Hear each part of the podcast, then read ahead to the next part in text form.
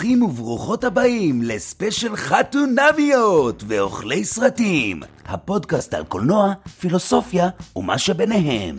מאזיני חתונמיות! אם אהבתם מה ששמעתם, מוזמנים לעקוב אחרי אוכלי סרטים. מאזינות אוכלי סרטים, אם החתונמיות הדליקו אתכן, מוזמנות לעקוב אחריהן והפוך. ומגדר, וכל הכיף הזה. רגע לפני שמתחילים, הודעה סופר מרגשת. האירוע הבא של אוכלי סרטים יהיה לא אחר מאשר טיטניק extravaganza! בואו לחגוג 25 שנה על הסרט שכולם אוהבים ולא מודים בזה, נעשה שיחה עם אורחים מיוחדים, pub quiz על הטיטניק עם פרסים שווים באמת, וכל זה פעם ראשונה באוזן השלישית, OMG. נתראה שם ב-18 לשביעי, וכל הפרטים יעלו בקרוב בדף של אוכלי סרטים. ועכשיו אפשר להתחיל. אני הול. רגש, רגש.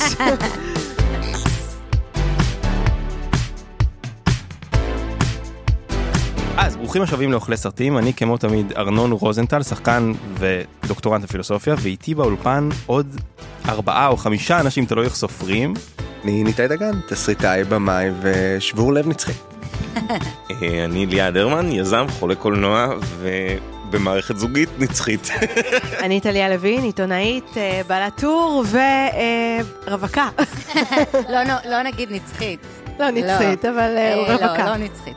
אה, אני ליעד ורצייזר, אני עורכת דין אה, בעוונותיי וחופרת מקצועית, co-hosting עם אה, טליה את חתונמיות. הסטטוס הזוגי שלי כרגע הוא... אה, הוא בהתהוות. הוא מעניין. ונגיד חתונמיות, אה, הפודקאסט שלנו, אה, טליה ואני בעונה שנייה כבר מנתחות את... אה, חתונה תוכנית ראשון. חתונה מבט ראשון. התוכנית העמוק- העמוקה. העמוקה, מפרשנות, מה שאנחנו חושבות, כן. כן. יחד עם אורחים אה, אה, נחמדים, אה, מעניינים. אין לנו צנזורה, אנחנו לא קשורות. להפקה ואומרות כל מה שאפשר. כל מה שאתם כן, רוצים להגיד. ולא אומרים, ואיך זה נוגע לנו. איך זה נוגע אלינו, זה, אני חושבת. שזה בעיקר מתחיל באיך שזה נוגע לנו, איך אנחנו רואות את עצמנו, כן. ומשתקפות בדמויות בחתונה מבט ראשון. לצערנו אה, זה קורה. זה קורה כל הזמן. אנחנו עוברות תהליכים, קצת תרפיה, כן, כן. תרפיה. זהו. בגלל זה הבחירה באני הול הייתה, כי מבחינתי, אה, פשוט מושלמת. אה, ואתן אלו לא. שהצעתם את הסרט? אה, ליעד ואני טיכסנו עצה. אה, נכון. אנחנו, למי שלא מכיר, אוכלי סרטים, הפודקאסט על קולנוע, פילוסופיה ומה שביניהם. אנחנו פודקאסט שרץ היום תחת קורת הגג של סינמטק תל אביב, אנחנו לוקחים סרטים ומנתחים אותם פילוסופית, קולנועית, ואיך זה משפיע עלינו. לפעמים זה מגיע לצעקות. או בכי. או בכי, כמו בפרק הקודם. בפרק האחרון. צחוק ודמע. אה, ובאמת ליעד וליעד ישבו לקפה, כן. אה, ואמרנו חייבים לעשות משהו ביחד, ושאלתי את ליעד, זה נורא מוזר לי, כן.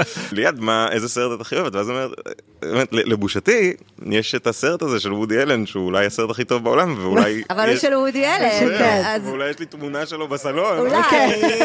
אני אגיד שזה כבר, התמונה היא כבר לא בסלון, היא עברה קצת פנימה לתוך כן. הבית, אבל היא עדיין על הקיר. אני חייב לציין שאני הול הוא באמת אחד הסרטים האהובים עליי, והסיבה שעשינו 60 פרקים לפני שבכלל התחלנו לדבר על וודי אלן ועל אני הול, זה בגלל... הפיל שזה- בחדר. כן, וודי אלן, בוא נדבר על זה רגע. אז אני, אני חייבת לומר, אה, קודם כל, אני למדתי קולנוע אה, בתיכון, ובגיל 16, כיתה י', זה היה הסרט הראשון שהראו לנו. וואו. כאילו הבנתי, הוקסמתי, הבנתי ולא הבנתי, ואני הייתי פריקית מאוד מאוד גדולה של הסרטים של וודי אלן, מנהטן וכל הסרטים. מה הייתי אפרודייטי?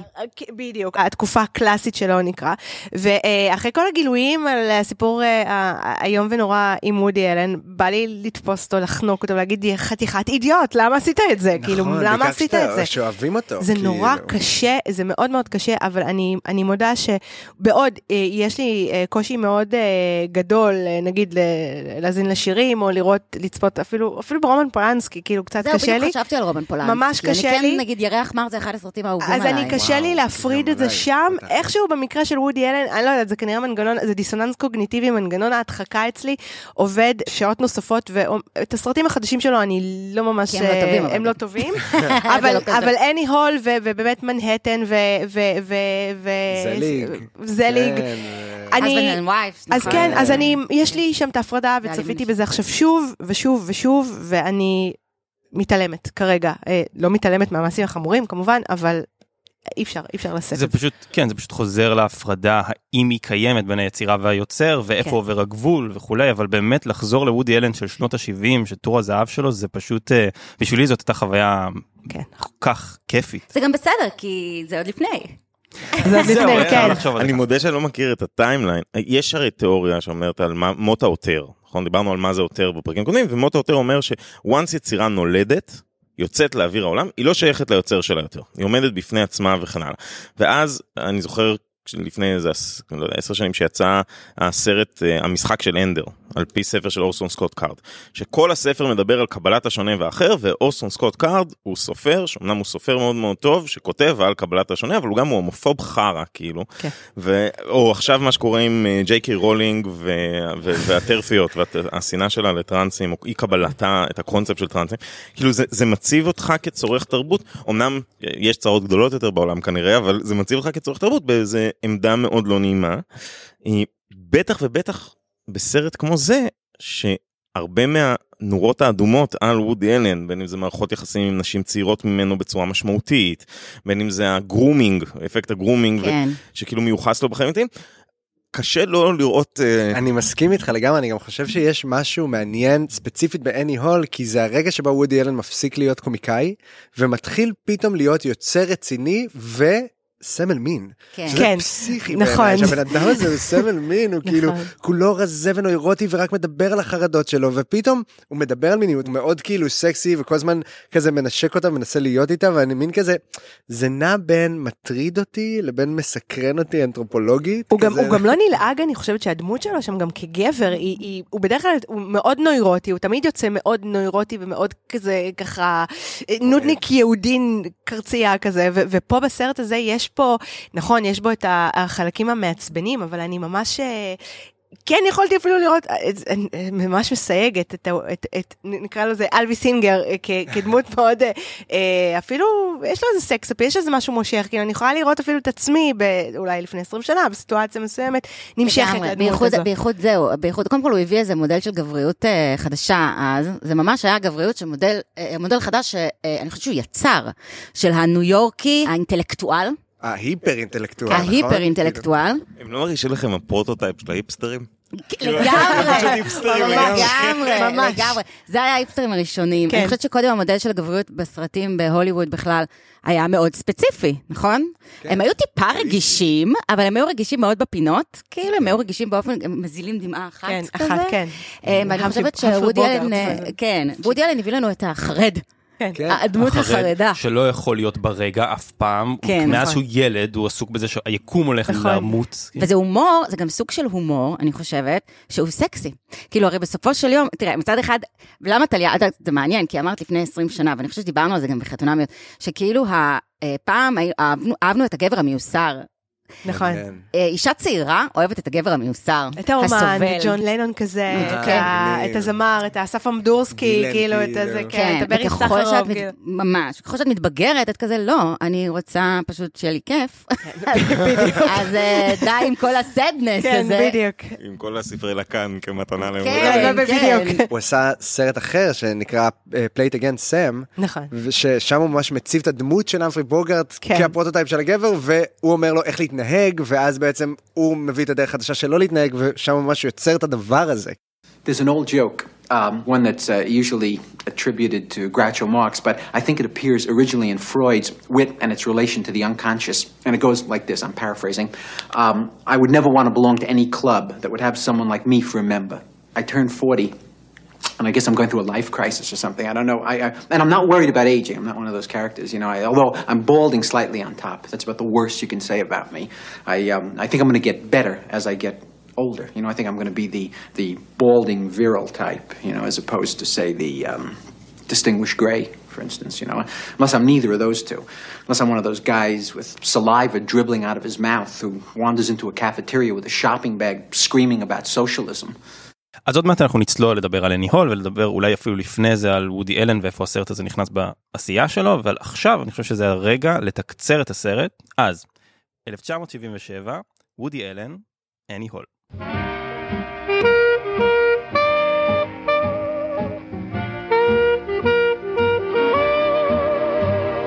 אנחנו פוגשים מעין קומיקאי יחסית מצליח, אבל אנחנו לא באמת יודעים עד כמה. אלוויס סינגר. מופיע בג'וני קרסון, אז הוא די מצליח. הוא די. מצליח, שהוא נפרד מאני הול. ואנחנו מוצאים אותו שבור. ומאותו רגע אנחנו נכנסים למעין לופ של מספר לא נאמן, כמו שהוא מעיד על עצמו, על מערכת היחסים שלו עם אני. מהרגע שהוא פוגש אותה, עד הרגע שהם נפרדים בפעם האחרונה, במעין קפיצות זמן שלימים התגשמו בתולדות הקולנוע בכל מקום מ-500 ימים מסאמר, דרך איטרנל סנשיין וכו'. אנחנו נכנסים לעולם של אדם נוירוטי וקטן, מאוד מאוד מצחיק, שמגיש לנו פאנץ' אחת ל-30 שניות, ועוברים איתו את רגעי החיים של מערכת יחסים מול אישה צעירה יותר, אינטליגנטית בטירוף, אבל גם קצת ילדותית בהתחלה, ואנחנו עוברים איתם את המסע הזה. המיוחד זה שאנחנו עוברים את המסע הזה בכל מיני שיטות, בין אם זה בסרט מצויר, בין אם זה במקומות שבהם הכתוביות לא מתקשרות אל מה שהם אומרים, ובמקומות הכי קטנים, כמו המפגש שלהם בניסיון להכין ארוחת ערב, עד המקומות הכי גדולים, ובסוף, בפרידה שאולי מהווה את אחד מרגעי השיא של קולנוע הוליווד החדשה, ושעד היום מרגשת אותי בטירוף. בלוס אנג'לס, כאילו הפרידה הזאת, או לא, הסוף לא, הסוף? הסוף בסוף. הסוף, נכון. הם נפרדים והיא עוברת את המעבר חצייה, כן. ואנחנו פשוט נשארים עם ניו יורק על רקע פסנתר, נכון. וזה הרגע זה רגע מדהים, נכון, נכון, נכון.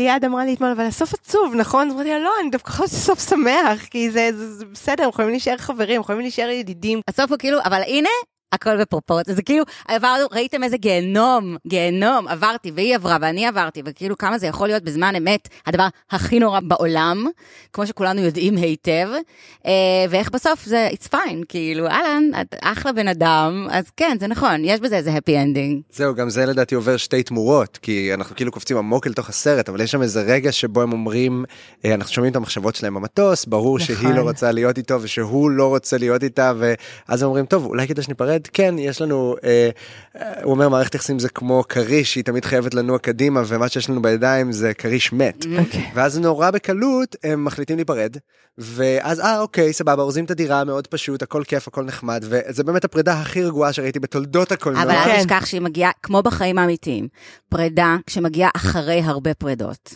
היא לא הפרידה הראשונה.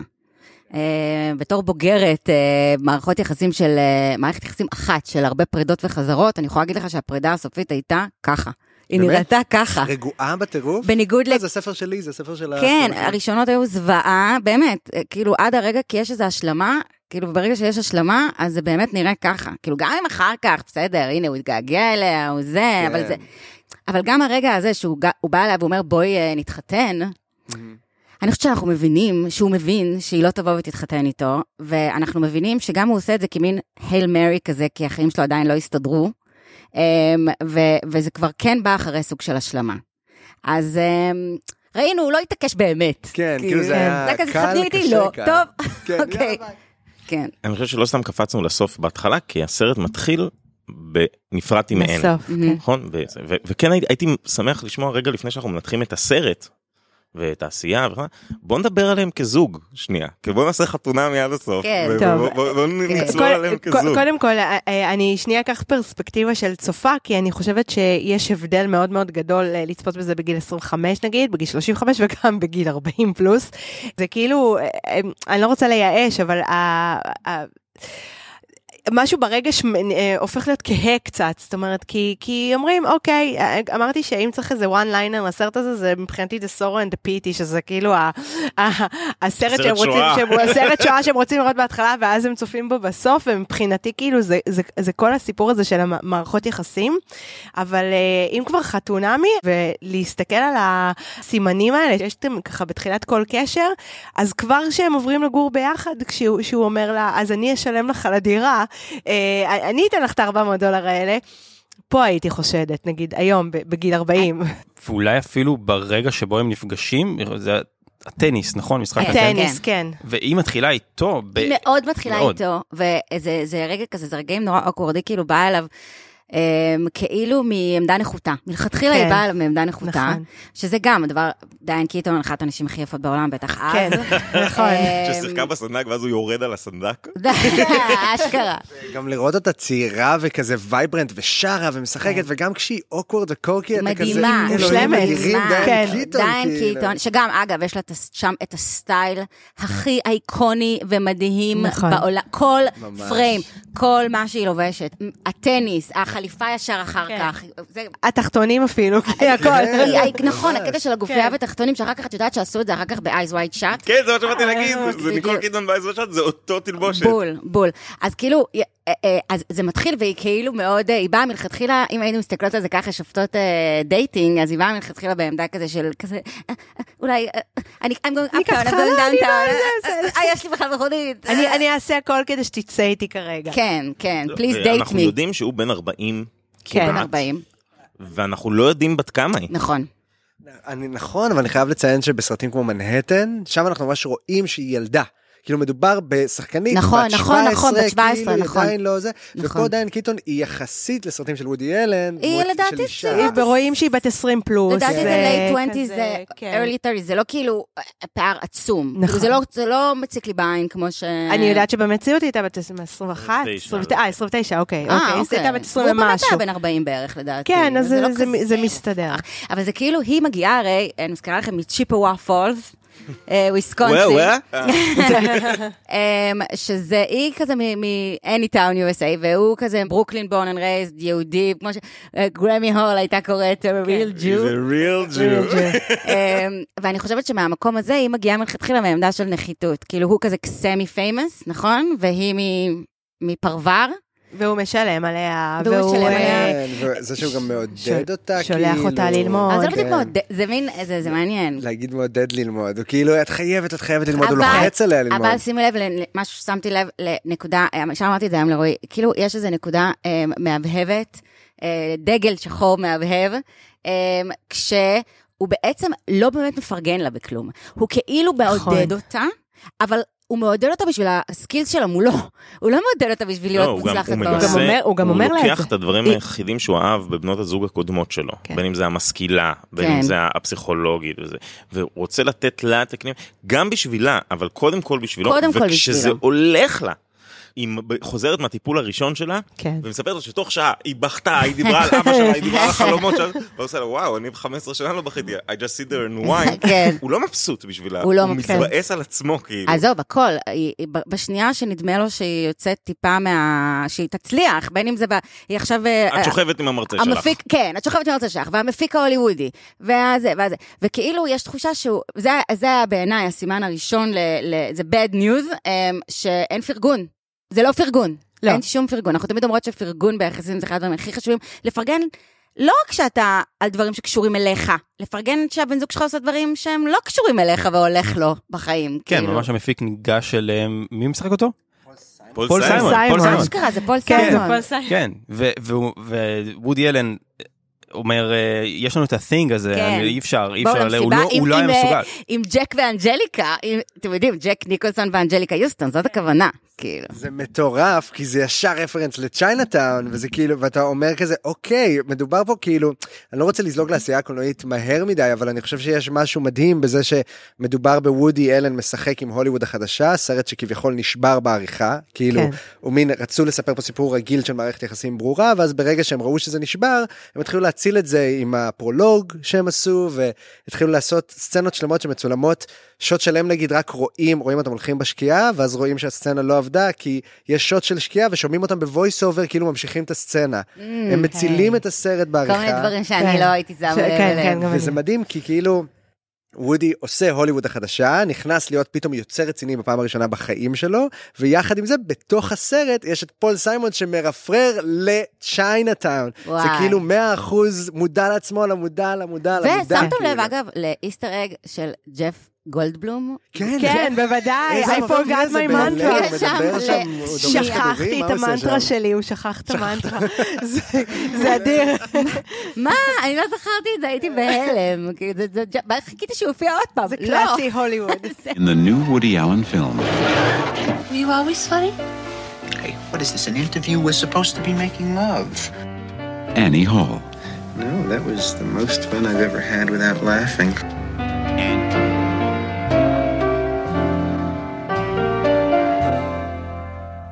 הבעיה שלהם שם זה שאין סקס. זה כאילו נורא ברור אה, שעם זה הם מתמודדים, לא בא לה עליו. או שהיא צריכה אה, וויד בשביל שיבוא לה עליו, או שהם פשוט לא שוכבים. אמ, ונדמה לי שסקס, כן. כאילו זה, זה לא חזות הכל, אבל זה ברומטר למה שקורה ביחסים. ברומטר באופן... מצוין למה שקורה ביחסים. כן, גם אהבתי את ההידרדרות הזאת של, ה, של התשוקה, ואז הרגע שהוא מחליף את המנורה ב, ב, באור אדום כזה של בורדל. כן, אה, מנסה והרכבת בכוח, שעוברת, מנסה וזה לא, בכוח. זה, והכאב, והכאב ראש גם, כאילו, אקדח במערכה הראשונה. הדק וסצנה אחת זה כבר אה, חוסר כן. סקס אה, לאורך כל הסרט. אבל מה זה חוסר סקס? כי כשהם...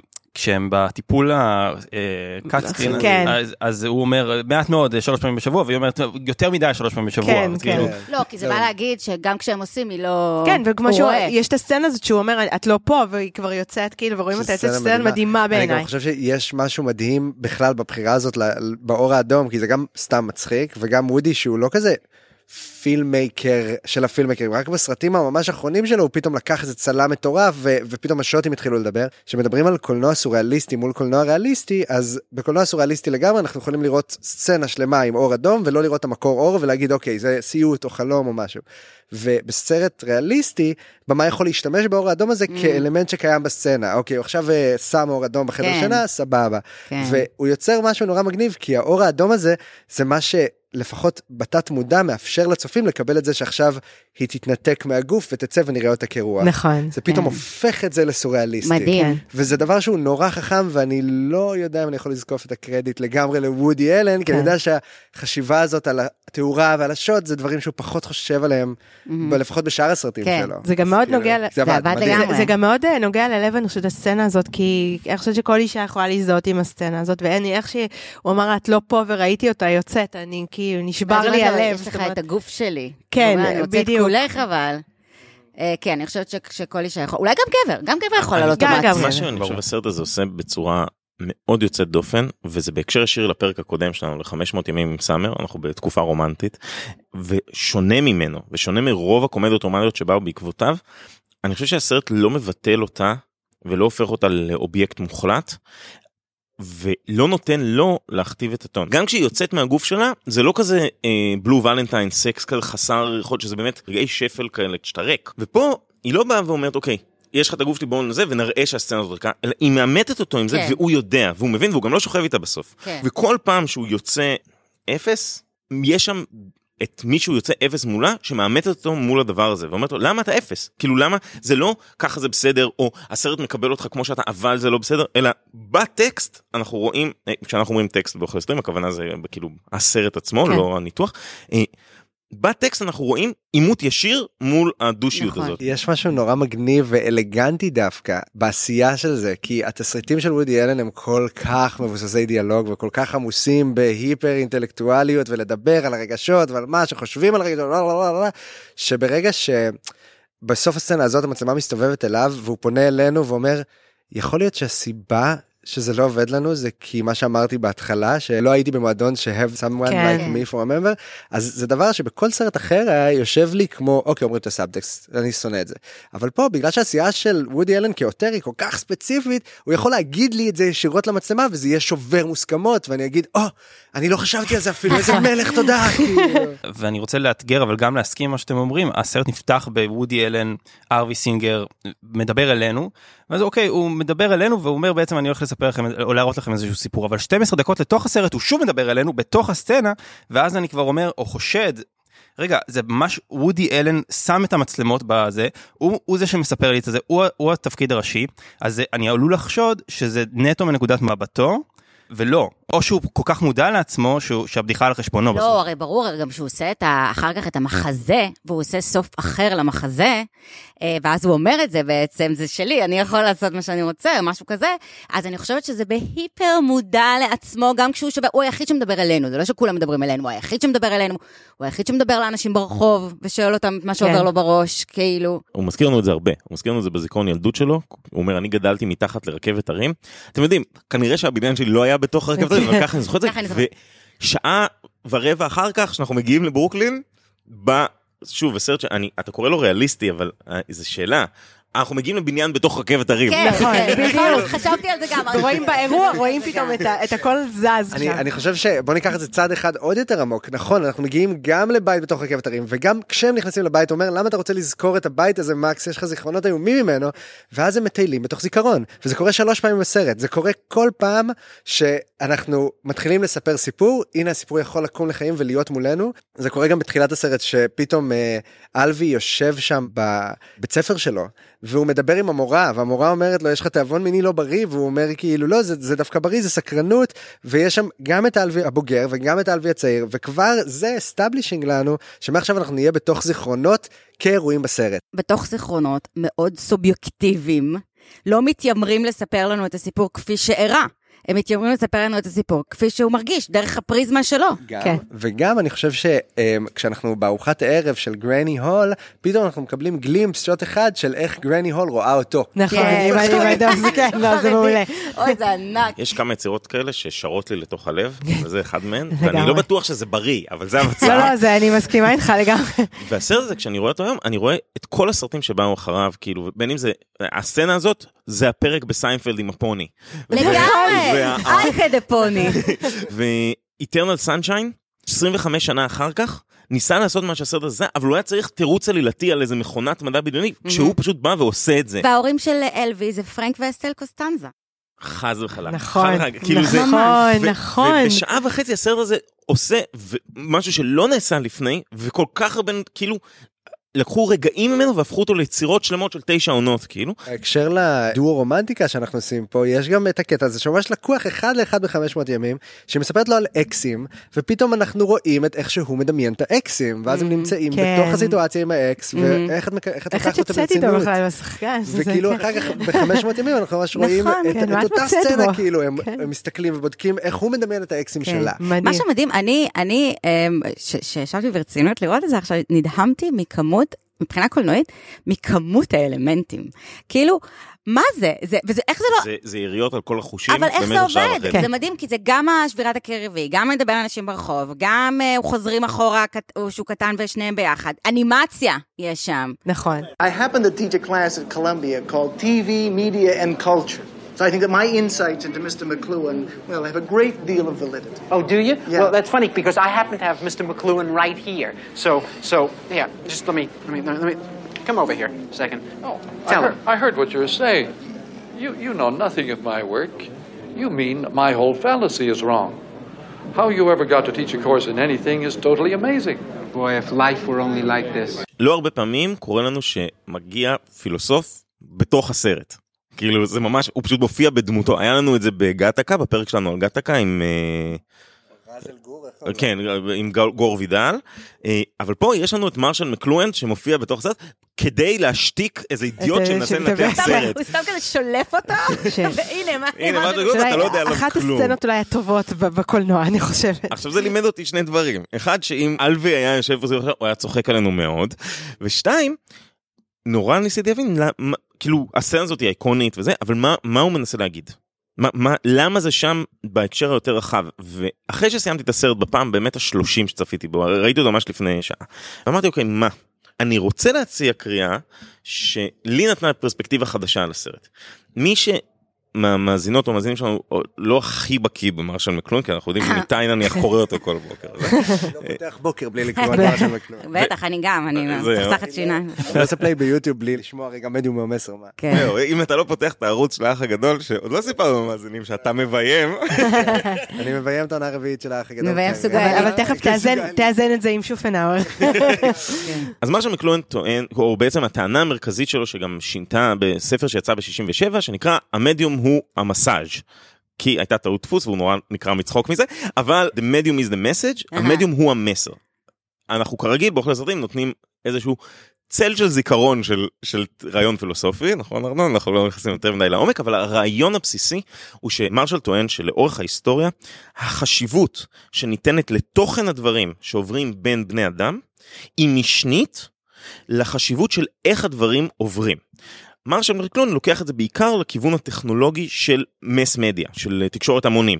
זאת אומרת, עצם העובדה שמשהו מועבר לי בטלוויזיה, מבנה מערכת החדשות, מבנה תוכנית החדשות, יותר חשובה מהחדשות עצמם. וזה מוביל אותנו למקומות כמו מסגור, כמו ישראל היום מצד אחד, עד האינטרנט מצד שני. אני ישר חושבת על אומנות, אני ישר חושבת על המיד, נכון, תמיד באומנות, מה המיד, אנחנו רוצים לדעת מה המדיה, כאילו, נכון. וזה נורא חשוב, נכון, תמיד כתוב מיקסט מדיה, לדר וזה, כי הבחירה ב- בחומר, היא הבחירה הראשונה שהאומן עושה, נכון?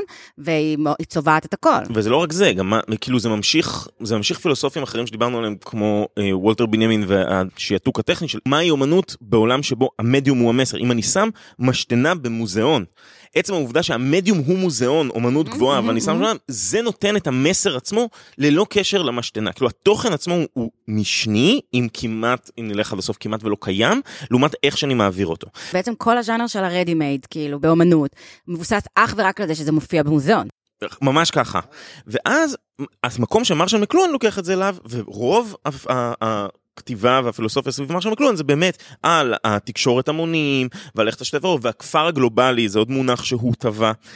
אני חושב שמה שוודי אלן מנסה לעשות פה, זה שהוא בא ואומר, אוקיי, אם אני לוקח את הרעיונות של אדון מקלואן, של המדיום הוא המסר, איך זה בא לידי ביטוי במישור הכי אישי, שלי ושל בת הזוג שלי. ואני חושב ש... זה נתן לי פרספקטיבה לראות את אני הול כמחקר של דרכי התקשורת בין בני זוג, ללא קשר לתוכן עצמו.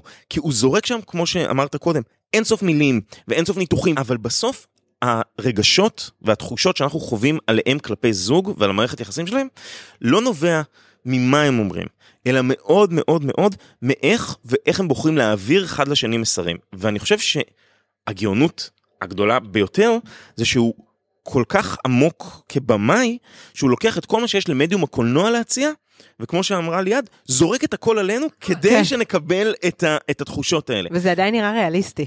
זהו, ובסוף אתה קורא לזה סרט ריאליסטי. ריאליסטי. כאילו, לא יש. סצנה שלמה שהם מדברים. והם מדברים על ניתוח אומנות הצילום. מה שליעד אמרה עכשיו, כאילו, כן, כש- כשאני שם כן, התמונה כן. במוזיאון, והכתוביות אומרות, אני חתיכה, אני לא בטוחה כן, בעצמי, כן, וואו, נכון, אולי איזה. שמיים. וכאילו, וזה קורה עוד פעם ועוד כשהמסך מתפצל ורואים את המשפחה שלו והמשפחה שלה, אבל המשפחה שלו הרבה יותר גדולה על גבי המסך, זה המדיום הוא המסר, זה לא מה שהם אומרים, זה לא זה שלדוד שלו יש פרוסטטה, כאילו. זה- כן. ואני חושב ש, שזה, לי זה נתן זווית, כאילו זה פעם ראשונה שנפל לי האסימון, מה לזה מרשל מקלון עושה שם, ואז זה החזיר אותי לפודקאסט שלכם, של החתונמיות, שזה לא מה אומרים, כי קצת שאני, כשאני צופה בחתונמי, תמיד מרגיש לי שזה כזה עצירים וייטנאמים, טוב לי, טוב כן, לי, זה איזה. כיף לי. לב טוב, לב טוב, יש לו הוא לב טוב. ממלא לי את הלב, עיניים טובות. בעיניי, הדרך להסתכל על הסרט, ומה שהסרט עושה, זה לקחת את הכלים הקולנועיים, ולנסות לפענח את המדיום של זוגיות. Call the police. Dial 911. It's the lobster squad. Come on, Albie, they're only baby ones, for God's sake. If they're only babies, then you pick them up. Oh, all right, all right, all right. Here, here. Oh, don't give it to me. Don't. Look, one one crawl behind the refrigerator. It'll turn up in our bed at night. Will you get out of here with that thing? Jesus. Get it? Talk to him. You speak shellfish. כמו שאמרתם, אז באני הול היא יחסית מבוגרת, יחסית בדרך כלל לאובייקטים, אה, אובייקטי האהבה של אה, וודי כן. אלן, היא יחסית מבוגרת, הפער ביניהם אולי זה גם יורד בגרון, בגלל לא זה טוב. נכון, יכול להיות שבגלל זה. כי זה פשוט רומן, כאילו, רגיל, נורמלי. כן, והוא קצת מבוגר. והוא קצת, הכל. כן. אה, עכשיו, קודם כל זה באמת היה נורא מוזר לראות את הסרט עכשיו, כי אני בת 40, אני עכשיו בת 40. אז. זה הזמן להגיד, מה? what, מה? נהיית כל כך צעירה, מה את לא מדברת? להיות. בקיצור, הייתי נותן לך יום מעל 13. זהו, אם אין את התגובה הזאת, babe. כן, אם אין את התגובה הזאת זה פוגעני, רק שתדעו לכם, אבל כן, אני בת, אז אני בת 40, ועכשיו, ומן הסתם שראיתי את הסרט הזה לראשונה, והייתי בת 15, נגיד, כן. משהו כזה, אני מניחה, 15-16, כאילו. ואני באמת חושבת שהיום, כשאני מסתכלת על זה בעין היותר ביקורתית שלי, ועל וודי אלן בכלל, שבאמת יש לו איזה מאבק פנימי, וזה גם מאפיין, אפשר להסתכל על החיים שלו, יש לו איזה מאבק פנימי מול כנראה משהו נמשך אליו, שזה נשים צעירות, וכנראה גם קצת או תמימות, או כזה פריפריאליות, כאילו שהוא מאוד עליון, יש לו, קלולסיות יש לו אה, קלולסיות. אמרו הרבה פעמים שזה אלייזה דוליטל המודרנית. כאילו. אה, מעניין. כן, כן, אוקיי, בדיוק, כאלה שהוא...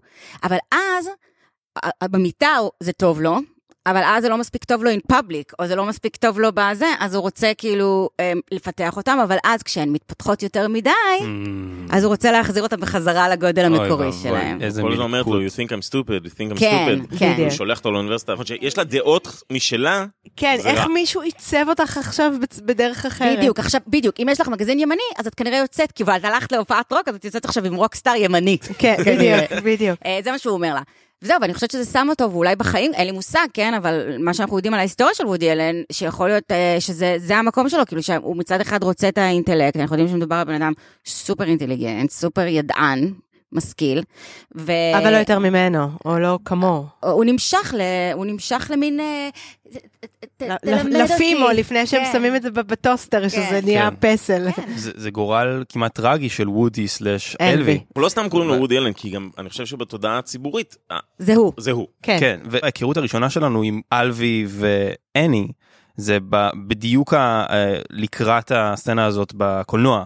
שהם אה, בחוץ, והוא הוא כל כך מתעצבן מזה שהיא מהאיש, מדברת על הדברים האישיים ליד אנשים, והוא כזה נוירוטי ולא, ולא יכול ליהנות מזה שהיא כזאת קלולסית וחמודה, ו, ובגלל זה הוא רצה אותה, ואז כשהיא מתפתחת הוא לא יכול, זה ממש טרגדיה. You, you look like a very happy couple. Um, are you? Yeah. Yeah. So, so how, how, how do you account for it? Uh, I'm very shallow and empty, and I have no ideas and nothing interesting to say. And I'm exactly the same way. I see. Well, that's very interesting. So you've managed to work out something, huh? Right. Oh, well, thanks very much for talking to me. אני גם חושב שיש משהו מאוד יפה באלווי אודי הזה, שכאילו בהרבה סרטים, גם הסרטים המאוחרים הפחות טובים שלו, הוא כאילו מדבר על uh, being famous. זה מין איזה דבר כזה מהמם. שנמצא נו- נוכח נפקד בסרטים שלו. נכון. ופה ממש יש סצנה שבאים מבקשים חתימה נכון, ברחוב, זה לא בהתחלה, מתאים כן. וזה. ובגלל זה אני דווקא מאוד מאוד אוהב את הקריאה שלך ליד, כי אני אומר, מצד אחד המדיום הוא המסר, נכון, מערכות יחסים הם הנושא שנחקר כרגע, ולא המערכת יחסים הזאת עצמה. הוא פתאום זורק דברים לא קשורים, כמו אני בעצם מפורסם עכשיו, מדובר בבן אדם שהוא קומיקאי מצליח, ונותן לנו חתיכה מג'וני קרסון שהוא אשכרה כוודי אלן התארח שם, מהמם. אז אנחנו בעצם, אני, אני מרגיש שיש פה איזה פיזור דעת ויותר הצלה של סרט, מאשר כאילו, אוקיי, הלכנו מהמם, יד ביד, מהמם. יש פה יד מכוונת של במאי שאומרת, אוקיי, בואו תסתכלו ותראו. אני גם חושבת שרק אה, להוסיף, אני גם חושבת שהם שמים כזה in the face, הוא שם in the face את ה... אני חושבת הבעיה הכי חמורה במערכות יחסים זה שאנחנו בוחרים את מה שאנחנו חושבים שאנחנו רוצים, אבל זה לא מה שאנחנו צריכים. וכשיש את הקטע הזה עם המכשפה בשלגיה, אז הוא אמר שהוא הוא בעצם, אני לא התאהבתי בשלגיה, אני התאהבתי במכשפה. עכשיו, לא שאנני היא מכשפה, אבל זה מוטיב שהולך לאורך כל הסרט, וגם. אחר כך כשהוא רוצה לחזור אליה בלוס אנג'לס, הוא חוזר אליה לא כי הוא באמת אוהב אותה, הוא חושב שהוא אוהב אותה, הוא פשוט לא מוצא אף אחת אחרת שמתאימה, שזורמת איתו, שעושה את הפינג פונג הזה, אז... אני גם חושב שיש משהו מאוד יפה בזה, שכאילו, הוא כל הזמן מנסה לחנך אותה שתהיה כן. יותר כן, טובה וזה, כן. והדבר שגרם לי לבכות בסוף הסרט, גם כי אני בתקופה נורא אמוציונלית, וגם כי, אמ, הוא אומר, אני חושב שהסיבה שאנחנו רוצים מערכות יחסים, זה לא כי זה... עושה לנו טוב או כי זה בהכרח חשוב זה פשוט כי כולנו we need the eggs כאילו אנחנו צריכים בדיוק. את המסע הזה אנחנו בדיוק. צריכים את המאבק והתאהבתי בוויקד וויץ' זה קצת להגיד או בואי תתחתני איתי כשאני יודע שזה אנחנו לא מתאימים for each other זה כאילו אני יודע שזה בלתי אפשרי אבל אני צריך את זה כאילו גם אני כשהוא צריך משהו. משהו וזה אני חושב זה לא אני צריך את זה, אני צריך משהו. שפשוט משהו שיהיה לי כן, כן. אני חושבת שגם בסופו של יום זה סיפור מאוד בנאלי על מערכות יחסים. כאילו זה היופי, זה סיפור מאוד קטן, הוא לא אפי. האהבה היא לא אפית, לא קרה שם שום דבר uh, out of the ordinary. אפילו יש שם המון קטעים שהוא יוצא מאוד חמוד. Uh, כשהוא בא להרוג לה את הג'וק באמצע הלילה, כשהוא קונה לה, יש קטע נורא. יפה, את העכביש, יש קטע שהוא קונה לה um, כאילו את, ה, את הבגד הסקסי, והיא חושבת שזאת המתנה, ואז אומר לה, לא, קניתי לך את השעון שאת רוצה, כאילו, וזה. זאת אומרת, יש שם קטעים שהוא מתנהג נורמלי לחלוטין, זה זוגיות רגילה לחלוטין, קשה לו עם המשפחה הלובסטר. שלה. הלובסטר, הלובסטר. ש, שאגב הלובסטר מגיע אחר כך עוד פעם עם מישהי שלא קונה את זה בכלל נכון. וזה לא נכון, רומנטי נכון. בדיוק. זה שובר את הלב, זה אחד הרגעים הכי נכון, שוברי לב נכון. שיש. זהו, מצד אחד שובר את הלב, מצד שני, הפעם שראיתי את הסצנה הזאת, אמרתי, איזה אפס, וואו. כאילו, זה לא רק כאילו איזה מנס- באסה שהיא לא קולטת אותו. מנסה. לשחזר כאילו את ה... כן, אני כן. יודע, זה מביך אותי, זה מביך אותי לראות את זה, כן, כי אמרתי כאילו, נכון. "אה, זה לא רומנטי, זה זה לא, קרינג'. לגמרי. אני חושב שאני מסכים איתך ליעד שמדובר בסיפור אהבה די בנאלי ועדיין אני חושב שהגדולה של הסרט הזה שהוא מצליח ו- ושוב אני אמרתי את זה כבר אבל יש רגע שהוא חוזר לילדות שלו ממש בהתחלה ואמא שלו אומרת הוא בדיכאון ואז הוא מסביר לפסיכולוג או לרופא היקום מתרחב והכל הולך לאבדון ואוקיי זאת ובשבילי בצפייה הזאת זאת הייתה הפריזמה להסתכל על הסרט כן. הזה ממש החזיר אותי גם לאלבר קאמי שהוא פותח את הספר שלו בשאלה האם להתאבד ולמה כן, לא כן, להתאבד כן. וזה מחזיר אותי למשל סיזיפוס על ברקן. כן לגמרי וזה מקפיץ אותי לכריסטופר ווקן. כן, בתפקיד שגם, שלו. שהוא זה האח, כתבתי לי את זה גם. שפעם היחידה הוא כל הזמן מדבר על המוות הוא רק מדבר על המוות כי הוא נורא חושב שפרויד זה סקסי וזה אינטלקטואלי וזה ואני בטיפול ואני בטיפול ואני בטיפול והוא רק מדבר על המוות כל היום וקונה ספרים של לקאן וזה ובפעם היחידה בסרט שהוא נתקל במישהו שבאמת חושב על להתאבד שבאמת כאילו הוא מתעסק מבוהל. הוא מבוהל זה אדירה. והוא גם לא נותן לזה מקום לדבר על זה. לא, הוא אומר, כאילו אני רוצה לחזור, סליחה, אני צריך לחזור לכדור הארץ פשוט, זה לגמרי. מצטער. ומה שמדהים בסצנה הזאת שכריסטופר ווקן אומר לו אה, אני מדמיין את עצמי לפעמים כשאני נוהג אני שאני פשוט סוטה מהמסלול כן, ואז כן. הסצנה השנייה זה שהוא מסיע אותו כן, לאן. נכון, נכון, נכון. ויש עוד איזשהו רגע כזה שמתקשר לי לזה שהוא הולך ברחוב ובדיוק דיברתם על זה מדבר עם אנשים ברחוב ואומר להם תקשיבו זה וזה וזה ויש אישה שעוברת זקנה ואומרת תקשיב love fades away אין מה כן. לעשות וזה מחזיר אותי לסוף שאני תפסתי אותו כסוף טרגי אבל דווקא פתחנו את הפרק בזה שאמרתם שדווקא זה סוף טוב אמ, כי עדיין נשאלת השאלה. האם זה שווה את זה? האם המסע הזה, אה, על אף שהוא כמעט ניהיליסטי, כמעט אין משמעות, האם זה שווה את זה? והתשובה אני חושב היא אולי כן. לא תשמע טליה השוותה אותו לשואה אז כן, תשמעו, זה, זה באמת, עכשיו כשאני חושבת על כל האלמנטים האלה, אמ, אני פתאום חושבת על Sex and the City. פתאום אומרת, זה גם, זה גם בניו יורק, זה גם uh, בתחילת הסדרה, אחר כך הפסיקו עם זה, אבל יש את העניין של הדיבור לצופים של קארי. נכון, בעונה הראשונה. כן. גם בעונה הראשונה, ואפילו בשנייה לדעתי יש את הקטע של דיבור עם עוברי אורח. נכון. זה לא באמת דיבור עם עוברי אורח, אבל זה עוברי אורח שפשוט עומדים ברחוב נכון. ועונים על שאלות. לא חשבתי על זה. אה, כן, נכון, כן. ו- וזה, אני חושבת שזה לחלוטין, אני חושבת שכל כך הרבה, גם האח הדפוק, זה מוטיב שחוזר בכל כך הרבה קומדיות רומנטיות. כן. נכון? יש את כן. האח שהוא כאילו הלא יוצלח, שיושב בבית של ההורים, כן. והוא הוא כאילו רוצה, לרצוח, או כן. להתאבד, או כאילו, זהו, היה בכלא, כאילו, נכון? אני גם חושב שזה לא סתם כאילו השבירת קיר רביעי הזאת, כאילו, וזה זה מדהים שזה קורה גם בסקס אינד סיטי, אני שכחתי לגמרי, כן, למרות זה גם. אני. שכחתי לגמרי, כן. כן, זה גם הבסיס של הסדרה, היא כותבת טור, ודרך הטור הזה אנחנו כן. מבינים את עולם האהבה וזה, ואני חושב שזה קשור לשופנהאואר דווקא, כי מה שהוא אומר על... מה שנקרא השופנאור במערכה הראשונה. הגיע עכשיו. וגם, ולא אמרתי כלום על מה שאני חושב על העבודה שלי באח הגדול, בהקשר למדיום הוא המסר, כן. כשאני עובד בתוכנית שהיא ערוץ שמשדר 24/7, אבל... כן. לא משנה, למה אתה צריך נשמה בכלל? אני צריך. כסף. הספיישל שלכם אמר שריאליטי זה בסדר. זה נכון. זה המסר שאני קיבלתי נכון, מהמדיום זה שלכם. נכון, זה נכון. כאילו שופנהאואר אומר שאנחנו אה, מבינים את העולם או מבינים אירועים בעולם דרך אה, תיווך רעיוני שלהם. וברגע שאנחנו אה, מייצרים את התיווך הרעיוני הזה אז אנחנו מחברים אותם לשרשרת מושגים שהשרשרת הרעיונית של המושגים הזאת. היא מה שמתווך לנו את האירועים שאותם אנחנו חווים בעולם וברגע שמשהו נדפק בשרשרת הזאת והרעיון פתאום לא מסתדר עם המציאות כמו שאנחנו חווים אותה זה המגוחך. כששופנהאואר מדבר על הומור הוא אומר אוקיי זה כשהרעיון כאילו נדפק לנו עם המציאות ואני חושב שזה בדיוק מה שוודי אלן עושה פה בכלל במערכת יחסים בין אם מדברים על אני כרעיון כאילו הרעיון שלה כאני רוצה לחנך מישהי ואז שהרעיון עולה על כאילו הופך להיות יותר טוב מהמעצב שלו אז מה זה עושה? אבל גם מהבחינה הזאת של איך שהוא תופס את המערכת היחסים הזאת וכמה זה שבור וכמה זה כאילו הפריזמה שדרכה אנחנו רואים את הסרט היא שבורה ומקולקלת ובגלל זה כל ההומור של הסרט לדעתי מתיישב על הדבר הזה על הפגם בשרשרת רעיונות שנוצרה לתווך את המציאות. גם אם היינו באמת חתונמי, אז אני מניחה שהייתי אומרת, זה לא משנה מי הייתה לצידו של אלוויס סינגר, אני יכולה להיות כל אישה אחרת, זה היה פשוט אותו דבר, הוא לא רואה אותן באמת. זה פשוט, אה, זה, היא עוד אחת. אולי בגלל זה קוראים לה אני. making dreams come true,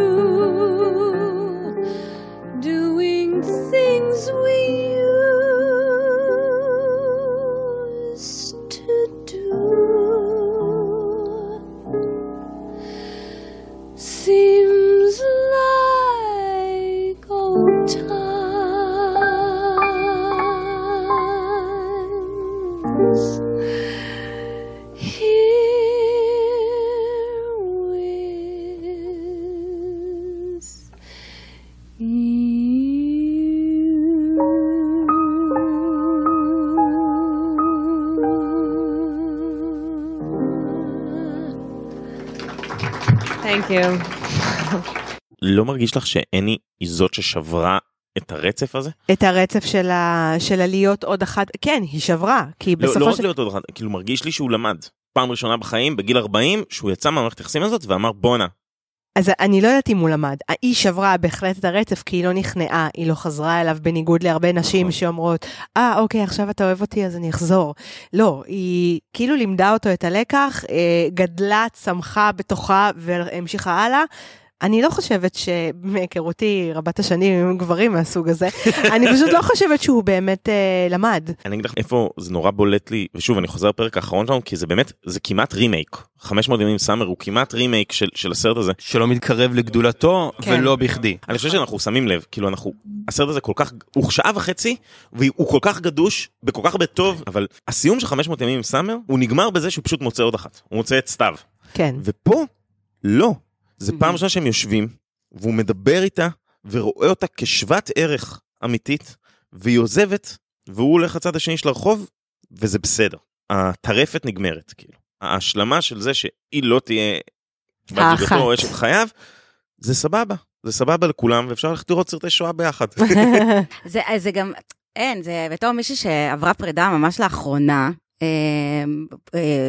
פרידה ענקית, כאילו, משבר חיים. באמת, הדבר הזה שאתה רואה שאנשים בכל גיל, אה, מרגישים אותו, אותו דבר, כאילו, הם, זה לא משנה מה אתה בחיים, ואיך אתה זה, ואיך אתה תופס את עצמך, ואיזה מערכת תמיכה יש או אין לך, ואין, אין, זה לא משנה. פרידה היא חרא ענק. אבל היופי של הסרט הזה ושל החיים, כאילו, זה באותו רגע, הנה, הוא, אין, אם היא מתחילה לבכות לה, אני מתגעגעת אליך, ושואלת אם הייתה שם עוד, עוד אישה ב- בזה, בחדר, והיא בוכה, כן. והיא חסרת אונים, וזה וזה, ואחר כך כאילו, it's fine, כאילו, גם אצלה, גם אצלו, זה כאילו, יש בזה איזה משהו, בגלל זה גם אמרתי כל כך בנאלי, וגם ב-500 ימים סמר, שזה בדיוק זה, זה כאילו לספר איזשהו סיפור אהבה, שכולנו מרגישים שאנחנו פתיתי שלג אה, מאוד ייחודיים אה, בדרמות שעוברות על חיינו, במשברים אה, שעוברים על נכון. חיינו, כל אבל... אה, החדר מהנהן. כן, כן, כל ה- יש פה הס- יש פה הסכמה. כן, אבל אנחנו לא. כאילו, אבל אנחנו עוברים, אנחנו עוברים את הדברים האלה, אז זה נראה מאוד דומה. ממש ממש דומה אצל כולם. לגמרי, אני גם, אני חייב לא להסכים איתכם שהוא עבר שינוי, אולי לא צריך לפתוח את זה, יש, איזה כיף. לא, הוא לא עבר. שינוי בעיניי.